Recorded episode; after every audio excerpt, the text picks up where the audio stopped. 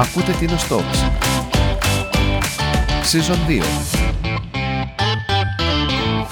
Γεια χαρά σε όλους, Tinos Talks εδώ, παρέα είναι ο Μάριος για ακόμη μια φορά. Καλησπέρα σε όλους. Και μαζί μας είναι ένα παιδί που το ξέρω, είναι έτσι λίγο κοντοχωριανός. Είναι ένα παιδί που έκανε ντροπές στην αρχή όταν του είπα να έρθει να μιλήσει. Είναι ένα παιδί που έχει μεγαλώσει στην Αθήνα, ήρθε είκοσι έξι χρονών και πλέον δραστηριοποιείται εδώ, στην Τίνο. Από το δύο χιλιάδες δεκαεννιά που έχει τη δική του εταιρεία. Μαζί μας είναι ο Αλέξανδρος Άνδροβικ.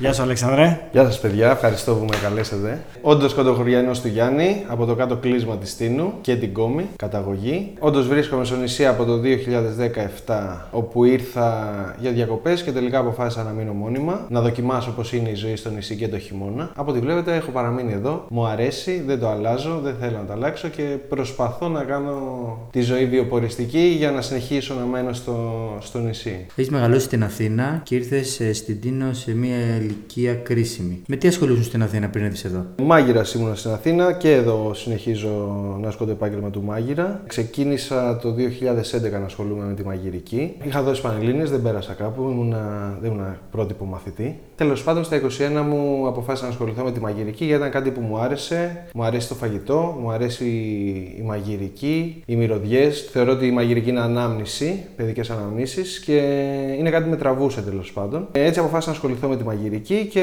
άρχισα να ασκώ το επάγγελμα του μάγειρα σε διάφορα μαγαζιά, σε ξενοδοχεία, εστιατόρια, catering, ε, μέχρι και το δύο χιλιάδες δεκαέξι δεκαεπτά που ήμουν στην Αθήνα. Ήρθα και μένω εδώ από το δεκαεπτά. Όλα έγιναν σε μία μέρα. Μία μέρα δηλαδή πήρα την απόφαση και τα παράτησα όλα από την Αθήνα γιατί υπήρχε μεγάλη πίεση σε όλους τους τομείς. Στην τελευταία μου δουλειά κιόλας ήθελα μία μισή ώρα να φτάσω στη δουλειά, μισή ώρα να βρω να παρκάρω, δώδεκα με δεκατέσσερις ώρες δουλειά, άλλη μία ώρα να γυρίσεις πίσω. Οπότε έφτασα σε ένα σημείο που λέω δεν έχω καθόλου προσωπικό χρόνο και απλά μία μέρα ξύπνησα, παραιτήθηκα, μάζεψα τα πράγματά μου και ήρθα στην Τίνο να ηρεμήσω. Πόσο εύκολη ήταν η μετάβαση, πώς ξεκίνησες? Ξεκίνησα κάνοντας τίποτα στην αρχή. Ήρθα για να ηρεμήσω. Δηλαδή, σκοπός ήταν να έρθω για δύο εβδομάδες και να χαλαρώσω. Και αποφάσισα να μείνω το καλοκαίρι στο νησί, να δουλέψω σεζόν, να μπορώ να κάνω και διακοπές και να δουλεύω μαζί για να χαλαρώσω στην ουσία. Τελείωσε η σεζόν, ήρθε ο Σεπτέμβρης. Αποφάσισα να δοκιμάσω πώς είναι η ζωή στην Τίνο το χειμώνα.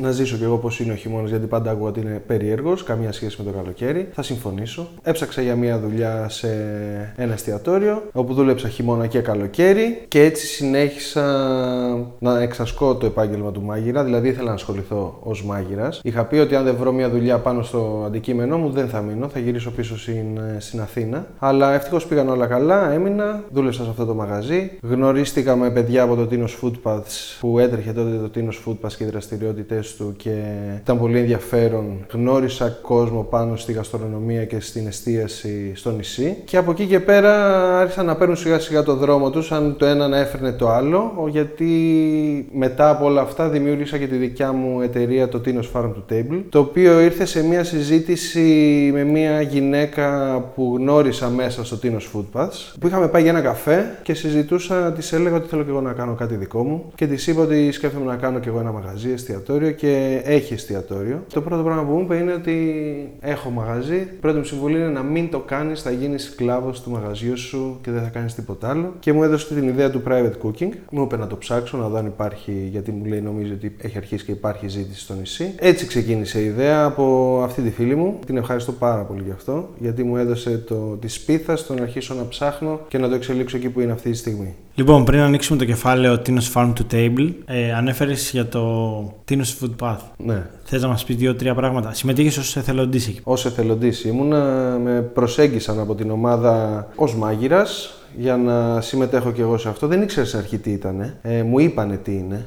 Άρχισα να μου κεντρίζει το ενδιαφέρον και η ιδέα πίσω από το Tinos Foodpaths και το ότι γνώριζα κόσμο πάνω στο αντικείμενό μου και κάθε φορά μετά από κάθε συνάντηση ήταν ακόμα και πιο ενδιαφέρον και σε έβαζαν στη διαδικασία να το κάνεις δικό σου όλη αυτή την ιδέα και όλο αυτό που προσπαθούσαν να δημιουργήσουν, την κάθε ιδέα. Εγώ ας πούμε ξεκίνησα στην ιδέα του περιστεριού με τους περιστερώνες. Είναι κάτι το οποίο θα μου μείνει αξέχαστο, πάντα θα το έχω μαζί μου, για αυτό που ένιωσα, για την ενέργεια που έβγαζε, γιατί έβλεπες ανθρώπους στο νησί, μόνοι μόνοι τους να προσπαθούν να κάνουν κάτι καλό για τον τόπο τους, χωρίς να έχουν κάποια βοήθεια απ' έξω, βάζοντας τον δικό τους κόπο, τα δικά τους χρήματα, τις δικές τους ιδέες, τον δικό τους χρόνο, τον καθημερινό, γιατί ήθελαν να πάρουν την κατάσταση στα χέρια τους για να βοηθήσουν και αυτοί όπως μπορούν το νησί να πάει ένα βήμα παραπέρα. Μία έτσι στιγμή που σου κάνει εντύπωση ή που γέλασες ή κάποιο αστείο περιστατικό από...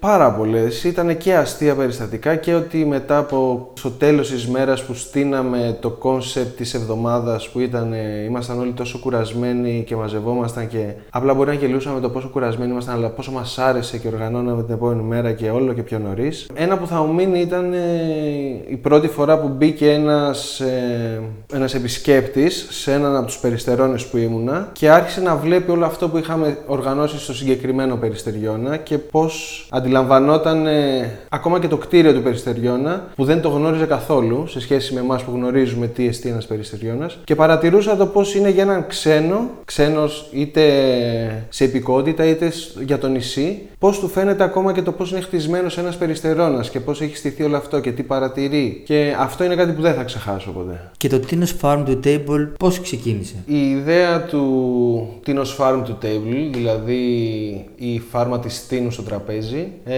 ήρθε αργότερα, δηλαδή ήρθε η ιδέα του private cooking όπως είπα από αυτήν τη φίλη μου και άρχισα να το ψάχνω αν έχει απήχηση στο νησί και είδα ότι είχε αρχίσει και είχε αυτή την απήχηση και τη ζήτηση, οπότε ήθελα να βρω έναν τρόπο να γίνει κάπως και προσωπικό, να έχει δηλαδή τον χαρακτήρα μου και πιο πρωτότυπο, να μην είναι απλά ακόμα ένα private cooking που κάποιος πάει ψωνίζει τα πάντα και μαγειρεύει κάτι. Και εκεί έπαιξε ρόλο η πρίκα, στο πούμε, που είχαμε από τις γιαγιάδες και τους παππούδες που ήταν αγρότες και κατά το επάγγελμα και κατά το...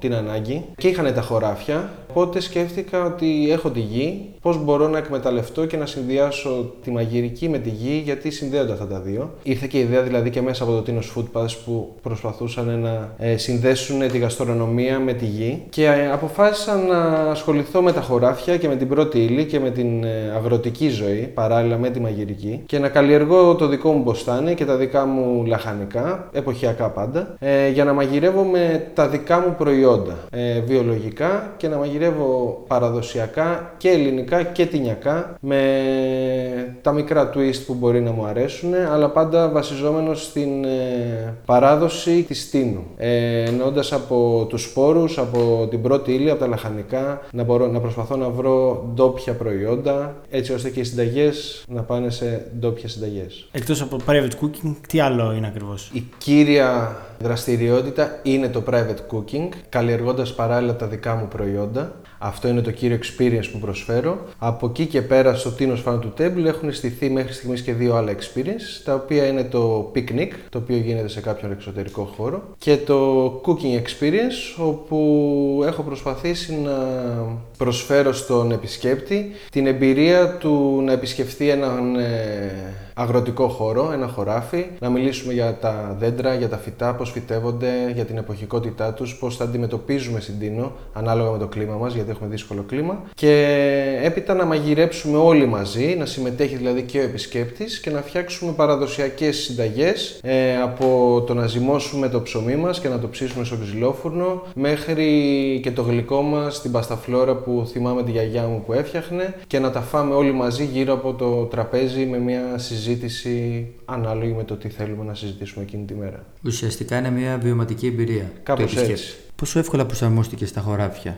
Ασχολούσαμε με τη μαγειρική, αλλά πώς έφτασες σε αυτό το στάδιο? Τελικά ήταν κάτι πολύ δύσκολο. Στην αρχή φάνταζε πολύ εύκολο ότι σιγά βάζεις δέκα ντομάτες, τις ποτίζεις και τις μαζεύεις. Στο μυαλό είναι όλα εύκολα. Ήταν πολύ δύσκολο. Δεν είχα τη γνώση του χωραφιού. Παρόλο που μικρός πήγαινα με τη γιαγιά μου και τον παππού μου στα ίδια χωράφια που φυτεύω τώρα, γιατί όντας αγρότες έπρεπε να πάνε κάθε μέρα και με παίρνανε μαζί. Είχα την επαφή με τα χωράφια, αλλά δεν ήξερα πώς φυτεύεις, τι φυτεύεις και πότε το φυτεύεις και πώς αντιμετωπίζεις τα φυτά σου και τα λαχανικά σου. Οπότε ζήτησα βοήθεια από έναν κοντοχωριανό, τον Γιώργη, ο οποίος τα κάνει όλα. ξέρει δηλαδή τα πάντα. Του ζήτησα στην ουσία να, μου, να με διδάξει για τα χωράφια, για τα φυτά, για το σκάψιμο, ακόμα και το πώς κάβουμε, πώς ποτίζουμε, πότε φυτεύουμε. Αλλά τα πάντα από την αρχή, από τον σπόρο, όχι από το φυτό. Από την αρχή να βρω τον σπόρο, να φυτέψω τον σπόρο, να το κάνω φυτό, να τον βάλω στο χωράφι για να αρχίσει να παράγει το,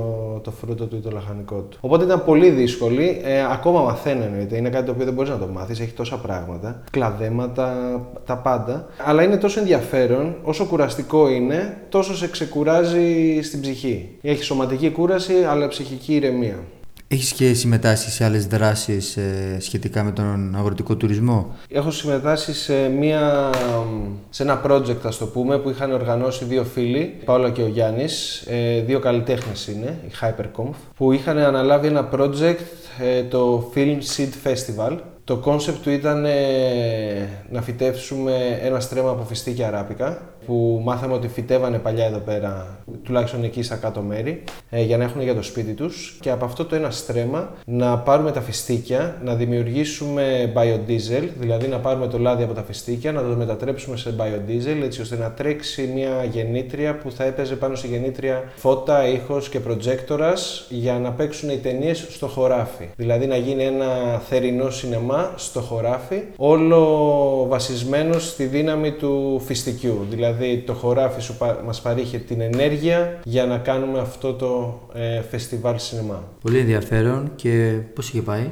Ε, πολύ καλά, ήμασταν πάρα πολύ ευχαριστημένοι. Είχε τα πάνω του και τα κάτω του με την άποψη του ότι ε, το ένα στρέμμα φιστίκι το αντιμετώπισα και αυτό σαν την ντομάτα στην αρχή, ότι έλα μωρέ, ένα στρέμμα φιστίκι είναι. Ήταν γύρω στις έξι με έξι χιλιάδες πεντακόσιες ρίζες, πάρα πολύ φιστίκι, το οποίο σημαίνει ότι έπρεπε να το καθαρίζουμε με το χέρι, δεν μπορούσαν να μπουν μηχανήματα. Ήταν πολύ δύσκολο στο να το κρατήσεις όλο καθαρό και να ανταπεξέλθεις στο κομμάτι του να μεγαλώσει σωστά το φιστίκι. Αλλά εν τέλει πήγε πάρα πολύ καλά, είχε την απήχηση που είχε, λειτουργήσε και τα παιδιά ήταν πάρα πολύ ικανοποιημένα. Εγώ ήμουν ο παράγοντας του να μεγαλώσει το φιστίκι, να προσφέρω δηλαδή το χώρο, το χωράφι, την εργασία μαζί με τα παιδιά για να μεγαλώσουμε το φιστίκι και να δημιουργήσουμε αυτό το project. Ήταν πολύ ωραίο project. Εγώ πήγα, έφαγα και φιστίκι, όντως ωραίο. Σίγουρα φάνηκε η δουλειά που ρίξατε και γενικά ήταν πολύ καλωστημένο. Σας δίνω, σας το είχα πει και τότε. Ευχαριστούμε. Και ήταν και ωραία δράση, γιατί έγινε σε ένα μέρος που okay, δεν έχει ξαναγίνει τίποτα. Κάλεσμα σε χωράφι.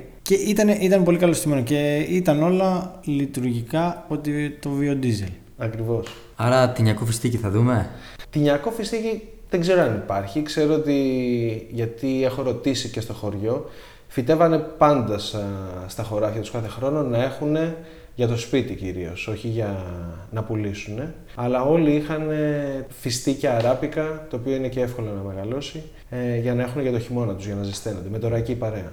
Πώς βλέπεις να εξελίσσεται το νησί γύρω από το επάγγελμά σου και λίγο από τον τουρισμό, γύρω από την εξέλιξη που υπάρχει ήδη? Σίγουρα από το δύο χιλιάδες δεκαεπτά μέχρι τώρα το δύο χιλιάδες είκοσι τρία ε, έχουμε ζήσει αρκετά μεγάλη διαφορά και όχι μόνο μία διαφορά, αρκετές διαφορές νομίζω. Το, η κάθε περίσταση έχει και το καλό του και το κακό του. Δηλαδή το δύο χιλιάδες δεκαεπτά σε σχέση με τώρα είχαμε μικρότερη σεζόν, μικρο, ε, λιγότερα έσοδα στο νησί, οπότε θέλαμε να μεγαλώσουμε τη σεζόν, να έχουμε περισσότερα έσοδα. Νομίζω πως πλέον έχω, έχει ξεφύγει αυτό από την άποψη του ότι εγώ προσωπικά πώς το νιώθω, ε, χειμώνα καλοκαίρι ένιωθα ότι ζούσα το νησί. Είτε δούλευα, είτε καθόμουν, είτε ξεκουραζόμουν. Ε, ένιωθα ότι ζούσα το νησί στην ε, εκάστοτε εποχή που ήταν. Τώρα νιώθω ότι έχω μπει σε μια διαδικασία που έρχεται το καλοκαίρι και δουλεύουμε ασταμάτητα, περιμένοντας να τελειώσει το καλοκαίρι για να έρθει ένας χειμώνας να ξεκουραστούμε. Και όταν εν τέλει έρχεται αυτός ο χειμώνας και ξεκινάμε να ξεκουραζόμαστε, μετά από λίγο νιώθουμε ότι μπουχτίσαμε από την ησυχία και από την ξεκούραση και θέλουμε να κάνουμε κάτι διαφορετικό. Και περιμένουμε πάλι αυτό το εξάμηνο, το επόμενο εξάμηνο που είναι η σεζόν.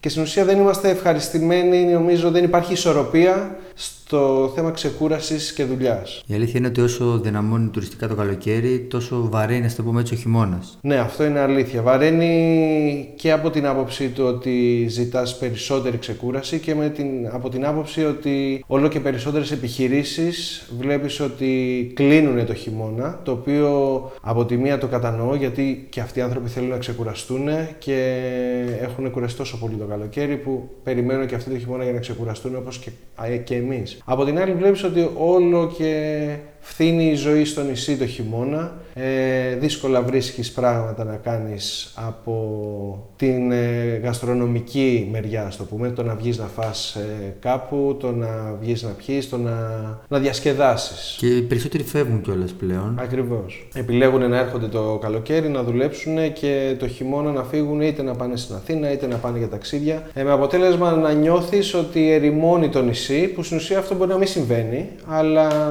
κυκλοφορεί και δεν βλέπεις σχεδόν κανέναν. Κάτι που θα ήθελες να μοιραστείς εδώ με τους ακροατές και δεν το έχεις μοιραστεί με κανέναν? Που να μην έχω μοιραστεί με κανέναν δεν νομίζω ότι υπάρχει, γιατί γενικά ό,τι σκέφτομαι το λέω. Το μόνο που θα ήθελα να μοιραστώ σαν επιθυμία είναι να, φρον... να αρχίσουμε να φροντίζουμε όλοι για το νησί όπως μπορούμε και να ελ... ελπίζω να μην ασχολούμαστε μόνο με τα τουριστικά αλλά και με τα βιοποριστικά, διότι πολλοί άνθρωποι έρχονται και δουλεύουν εδώ σεζόν, αλλά υπάρχουμε κάποιοι που συνεχίζουμε και μένουμε εδώ και το χειμώνα και θέλουμε να ζούμε ανθρώπινα, ε, ό,τι, ό,τι και να σημαίνει αυτό, από το θέμα υγείας, της παιδείας, των βάσεων, για όλους. Λοιπόν, αυτό ήταν το επεισόδιο το σημερινό. Ευχαριστούμε πάρα πολύ τον Αλέξανδρο που ήταν ο σημερινός μας καλεσμένος. Ευχαριστούμε πάρα πολύ και τον Μάριο που ήταν αντάξιος των συνθηκών. Να πω και εγώ ένα ευχαριστώ. Σας ευχαριστώ πάρα πολύ που με καλέσατε. Μου άρεσε η εμπειρία και να συνεχίσετε. Να ευχηθούμε καλή επιτυχία στο κάθε νέο βήμα που κάνεις. Σας ευχαριστώ. Και βέβαια, να μην ξεχάσουν να μας κάνουν follow, παντού. Spotify, Google Podcast, Apple Podcast, Stitcher, είμαστε παντού. Αυτή είστε.